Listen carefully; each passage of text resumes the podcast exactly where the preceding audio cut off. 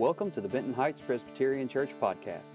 We're excited you've joined us as we hear what God has to say to us through Scripture and this message from Pastor Paul. Most of you, if not all of you, probably have a nativity set set up. Maybe it doesn't look quite like this. But it's complete with the baby Jesus and Mary, right? So let's just jump right in and let's let's talk about Mary. And, and let's talk in particular about the virgin birth. The virgin birth is the second most controversial and debated miracle in all of human history. The most debated is the resurrection of Jesus, which we celebrate at Easter, well, and every Sunday for that matter. But the Christmas birth is the second most debated because not everyone believes in the virgin birth of Jesus.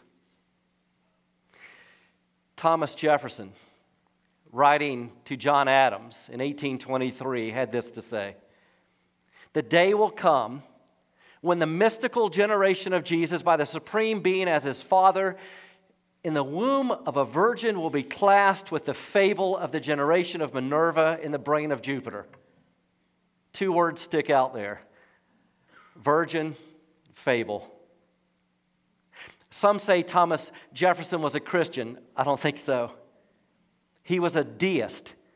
A deist is someone who believes in God. But what Thomas Jefferson actually did is that he took a razor and he cut out of his Bible all of the miracles of Jesus basically saying, I'm looking forward to the day when everybody realizes that the virgin birth, one of those miracles, is just a crazy fairy tale that has no grounding in reality. Was Jesus born a virgin? And why does it matter? And the answer that we'll look at is by going to Scripture itself. And what does it say and what does it not say? First, to the Old Testament book of Isaiah written roughly 700 years before Jesus was born.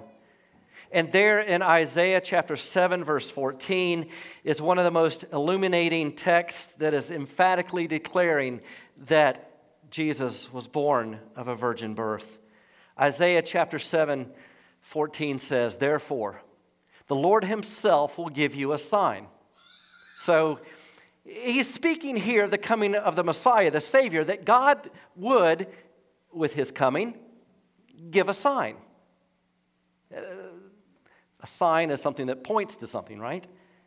So there would be a sign pointing to Jesus to make sure that when he was born, you wouldn't miss it. That we would be assured that this is the one whom we've been waiting for. Well, what's the sign? The virgin will conceive and give birth to a son and will call him Emmanuel, which means God with us. God has come down to be with us. Here's the prophecy A virgin will give birth to a son, and he will be God who has come down to be with us. Now, this is hotly debated on two fronts. First, some who oppose the virgin birth say that this is talking about some, not some future king, but this is a king immediately in that day and that time. That it was intended to be understood as a prophecy of the birth of the king in that day, not some future king, but guess what? Both are right. This prophecy, like many others, actually has a dual fulfillment. And if you look at the t- context of the entire chapter 7 of Isaiah, you'll see that God is speaking to Ahaz. He is the king of Judah at the time. And, and you will see that what he is saying, that God is saying through Isaiah, is Ahaz, you're going to have a son. But at the same time, God is speaking a second prophecy to the house of David, to the Jews, to you too will be born a son. And here's the difference Ahaz will have a son who will be a king. His name is Hezekiah. But there will also be, down the line, a bigger king to come. Ahaz's son will be over a kingdom, but Jesus will come as the king of kings, ruling over all kingdoms. Ahaz will have a son, but his son will not be able to take away sin. His son will not be able to redeem people and reconcile them to God and bring peace on earth. That king is not going to be enough. They need another king. And so there will be another king coming in the future, down the corridor of time, that being Jesus Christ, born of the Virgin. And he is God with us. So there is this dual fulfillment happening here. King Ahaz will have a son, but that one is not the one who's going to change the world and fix the sin problem. And so there has to be another king, Emmanuel. God coming to rule and to reign, to bring the nations together, to overcome sin and reconcile us to God. Two chapters later, in Isaiah chapter 9, same writer, same author over the same time period, 700 years before Jesus is born, writing about the same prophecy of the coming of the same Messiah. He gives us a little bit more light on the promise of the virgin birth. This is what it says For to us a child is born. So we're looking for a baby. To us a son is given. So we're looking for a male baby. And the government will be on his shoulders. Not just one government, not just one nation, but all nations. And he will be called Wonderful Counselor, Mighty God. This is not Ahaz's son. No one worshiped Hezekiah as God. He is not the mighty God, the everlasting Father, the Prince of Peace. Of the greatness of his government and peace, there will be no end. So he will rule and reign forever over all the earth. He will reign on David's throne and over his kingdom. So he'll be descended from the line of David, and he will be an eternal king, establishing and upholding it with justice and righteousness from that time on and forever. This is an eternal king, not a king who lives and dies, but a king who lives and dies and rises and rules forever. The zeal of the Lord Almighty will accomplish this it will be a miracle. So it's clear that in Isaiah 7:14 that Jesus' mother Mary would be a virgin and that she would give birth to Emmanuel, God with us. And in Isaiah 9, we are further clarified by saying that this would be the mighty God with an everlasting rule a king forever, the King of kings, the Lord of lords over all nations of the earth. So you see, the promise included Ahaz in the birth of his son, but more than that, also to the Jewish people that the Messiah, the Savior, Jesus Christ, will be coming, born of a virgin. And that leads us to the second point of contention, which is is Isaiah speaking of a young woman or a virgin? Because the word in Hebrew can be translated as either. It could be a young woman or it could be a virgin, meaning chaste, pure. So let me come at this from a couple of angles because we want to clearly, emphatically believe that this is prophesying that a virgin will give birth to a baby. First, I would say this if it is not a virgin birth, then why put it in the Bible? I mean, what really is newsworthy about a woman has a baby? I mean, that happens, right? Second, just because the word can also mean young lady doesn't rule out that it can also mean that she is a virgin. Because you see, in that day, most young women were virgins, they were synonymous I mean, we're looking at a day when dad is the head of the family, and if he loved his children, he really protected the, the chastity and purity of his daughters. And there was an Old Testament command that if she goes out and commits a certain kind of sexual sin, she could be put to death at his doorstep. So here is dad.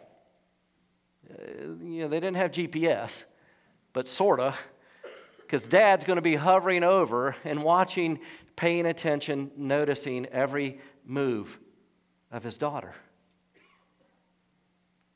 And a woman like that, raised in a devoutly religious home, and, and Mary was, you'll, you'll see that for certain in a few moments. Someone like that, raised in a devoutly religious, faith filled home, and you would ask, well, is she a young woman or is she a virgin? She better be both. To then shed more light on this, we move to the New Testament and how these passages of Isaiah are fulfilled in both Matthew and Luke. Now, Matthew is a Jewish man writing to the Jewish people, telling them about Jesus and the fulfillment of these Old Testament promises that the Messiah, the, the one we've been waiting for, is that time has come. This is how the birth of Jesus the Messiah came about. This is Matthew 1, beginning at verse 18. His mother Mary was pledged to be married to Joseph. Now, some translations may say the, use the word betrothed, equivalent to engagement today. There's a ring on the finger, there's a date on the calendar, we're getting married. So she was pledged to be married to Joseph, but before they came together, so before they had any physical relationship, what's that? That's a virgin. She was found to be pregnant through the Holy Spirit, which is a miracle. Because Joseph, her husband, was faithful to the law and yet did not want to expose her to public disgrace. He had in mind to divorce her quietly. The, the period of betrothal or, or the pledge was a year long process in their day, in their culture. But it did not include the consummation yet of the marriage.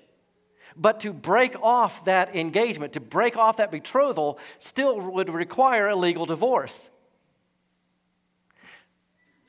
All right, see if any of you young man, young men can, can put yourself in Joseph's shoes.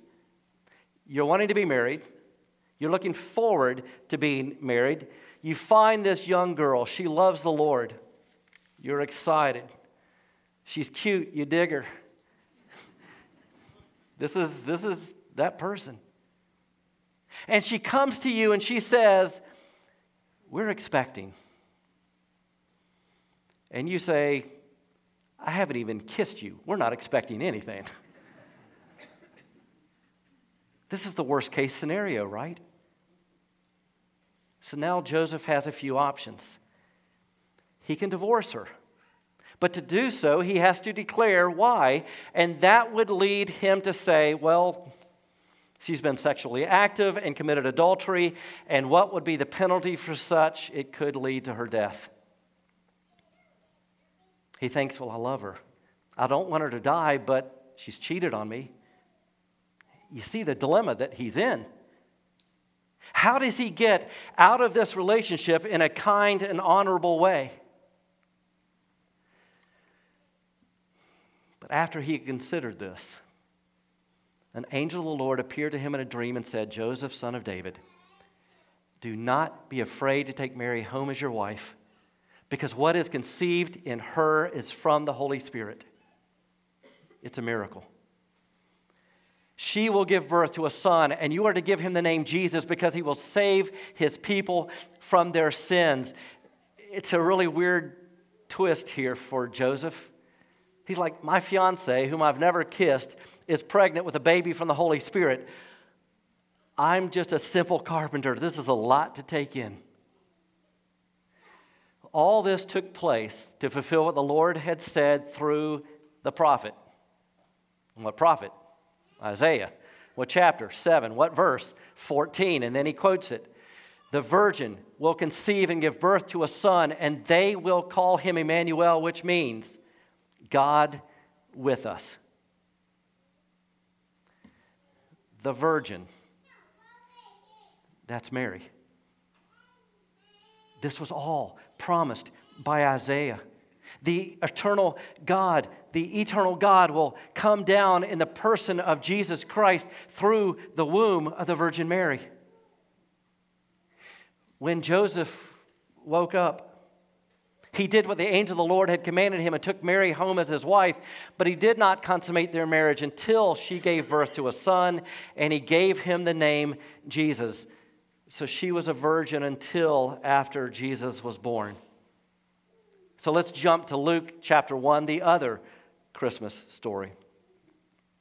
Beginning at verse 26, we read In the sixth month of Elizabeth's pregnancy, God sent the angel Gabriel to Nazareth, a town in Galilee, to a virgin pledged to be married to a man named Joseph, a descendant of David. The virgin's name was Mary. These are echoes of Isaiah 7:14 the angel went to her and said, Greetings, you who are highly favored, the Lord is with you. Mary was greatly troubled at these words, at his words, and wondered what kind of greeting this may be. And ladies, do you blame her?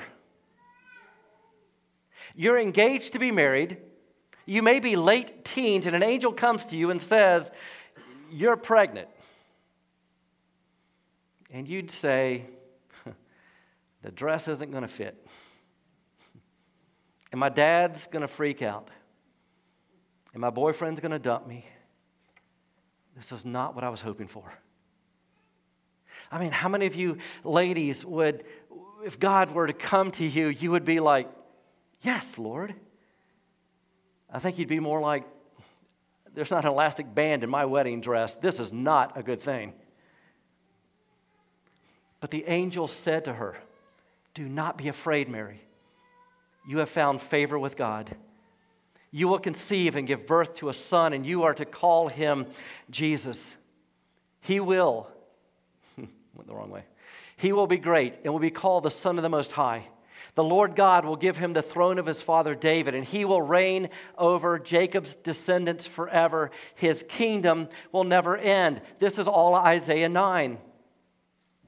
How will this be? Mary asked the angel, since I am a virgin. She's a what? a virgin. Pretty clear.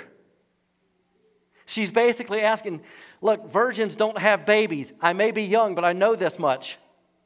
How can I have a baby? The angel answered, The Holy Spirit will come on you and the power of the Most High will overshadow you. So the Holy One to be born will be called the Son of God. Even Elizabeth, your relative, is going to have a child in her old age, and she who was said to be unable to conceive is in her sixth month. For no word from God will ever fail. And what does Mary say? I am the Lord's servant. May your word to me be fulfilled. That's a godly teenage girl. She's saying, Lord, I trust you. My fiance might dump me. My parents might freak out. Everybody might think I'm a tramp. My wedding dress may not fit. I may even have stones thrown at me. But Lord, whatever you want, I'm here to serve you. Here's what the Bible is about sin has come into human history. But Satan and sin would be conquered by the coming of Jesus.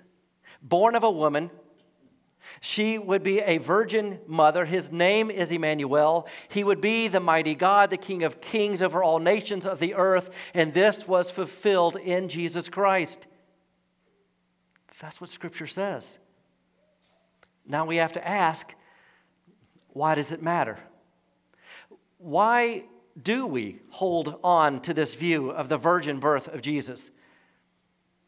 Because I can tell you that there are going to be times that that's just going to be really uncomfortable for us.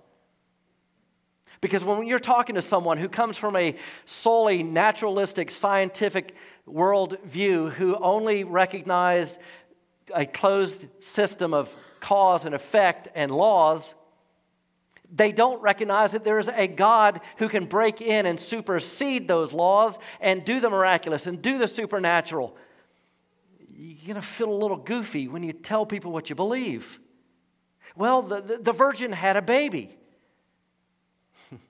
yeah, and I guess they rode on a unicorn and made cookies with elves and trees, right? well, I'll tell you the virgin had a child. And he grew up to commit no sin. He performed miracles. He walked on water. He fed thousands with a boy's lunch. He was killed. Three days later, he rose. He conquered sin and death, and he is the Lord God Almighty. That's what we believe. And some would say, well, maybe we just get rid of that part so we just don't sound so silly. Besides, uh, what do we lose if we don't believe in the virgin birth? Here's why we hold on to the virgin birth of Jesus. Number one, Scripture says that Jesus was born of a virgin. I mean, there's a lot of things that God could have said at that moment. But He said in Scripture, God did. And in saying it, He is saying something that we needed to know that what Scripture says, God determined we needed to know. So if it's worth and important enough for Him to say it, it's important enough for us to say it. Furthermore, there is a thread that runs through both the Old and New Testament that is summarized in Galatians 4 4 when it says, When the fullness of time had come, in other words, when the time was right, God sent forth His Son, born of a woman. This is a sign. Isaiah told us that there would be a sign pointing to Jesus. I mean, this is like a neon arrow pointing to Jesus to make sure we don't miss it. That he entered human history, that the virgin birth, that the one who we're supposed to pay attention to, this sign, this is the one, this is the mom, this is that child. And Mary gives birth to Jesus. She knows it was a miracle. She raises Jesus and she testifies that he is without sin. I mean, if anyone was to know whether your child was a sinner, who would know best? Mom, and a Jewish mom at that. And when Jesus says things like, Can you prove me of any sin? His mom could have been like, Oh, I disciplined him all the time. You think you're without sin? Go, go, go to your room. Go home. You're 33 years old. I don't care. Speaking nonsense like that. Mary sees him perform miracles, heal people, feed people, raise the dead. She sees him die. She's there at the foot of the cross. She's there as they lay his body in a tomb. When he rises from death, she is there to see the empty tomb, and eventually she sees him alive, conquering sin and death as he promised. So much of this hinges on Mary's testimony and being a godly woman. The final portrait of her in Scripture is in Acts chapter 1, verse 14 where she is there among the other disciples, praying to Jesus, singing to Jesus. And after he has ascended back into heaven, you know what she's doing? She's worshiping him as her Savior Lord. Someone says, Well, what if Mary is not a virgin? What do we lose? here's what we lose her testimony and her credibility. The only alternate explanation is that she was a tramp running around on Joseph and came up with this crazy big lie that it was a miracle to dupe this guy into taking care of her and her child that he didn't father. No, Mary was a godly woman. Mary did love the Lord, and Mary did tell the truth. Jesus' birth is miraculous, it's unprecedented, and it's a sign. Jesus' mother is not the object of our faith, but she is a tremendous example of faith. A teenage girl preparing for her wedding says, Lord, I'm your servant. Whatever you want, I trust you. And if we were to have kept reading in Luke, she sings a song of worship and praise, and she entrusts herself, her child, and her future to God. Mary is not the object of our faith, but she is a glorious example of faith. She trusted God even when it was a very difficult circumstance in which to do so. So, the position of our church is the position of Scripture that Mary is a wonderful woman who is a truth teller, who is a God worshiper, who worships her son Jesus as one of the first Christians. If he had sinned, she would have told us. Had he not been born of a miracle, she would have told us. Had he not been risen from death, she would have told us. She's a credible, godly, devout woman, not sinless. But here's why even that's cool it shows that God and the Lord Jesus Christ is willing to work through and with sinners like Mary, like you, like me. He's Emmanuel. He's God with us. And that by the miracle of the Holy Spirit, Mary gives birth to Jesus. And then Jesus, by the power of the Holy Spirit, gives new birth to us. And that's what we celebrate at Christmas. Let me share with you how we're going to respond. Because you see, it's all about Jesus.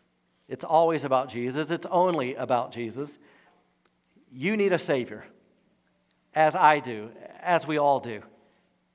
And we give our sins to Jesus in prayer, thanking Him for His life, death, burial, resurrection that conquers sin and death.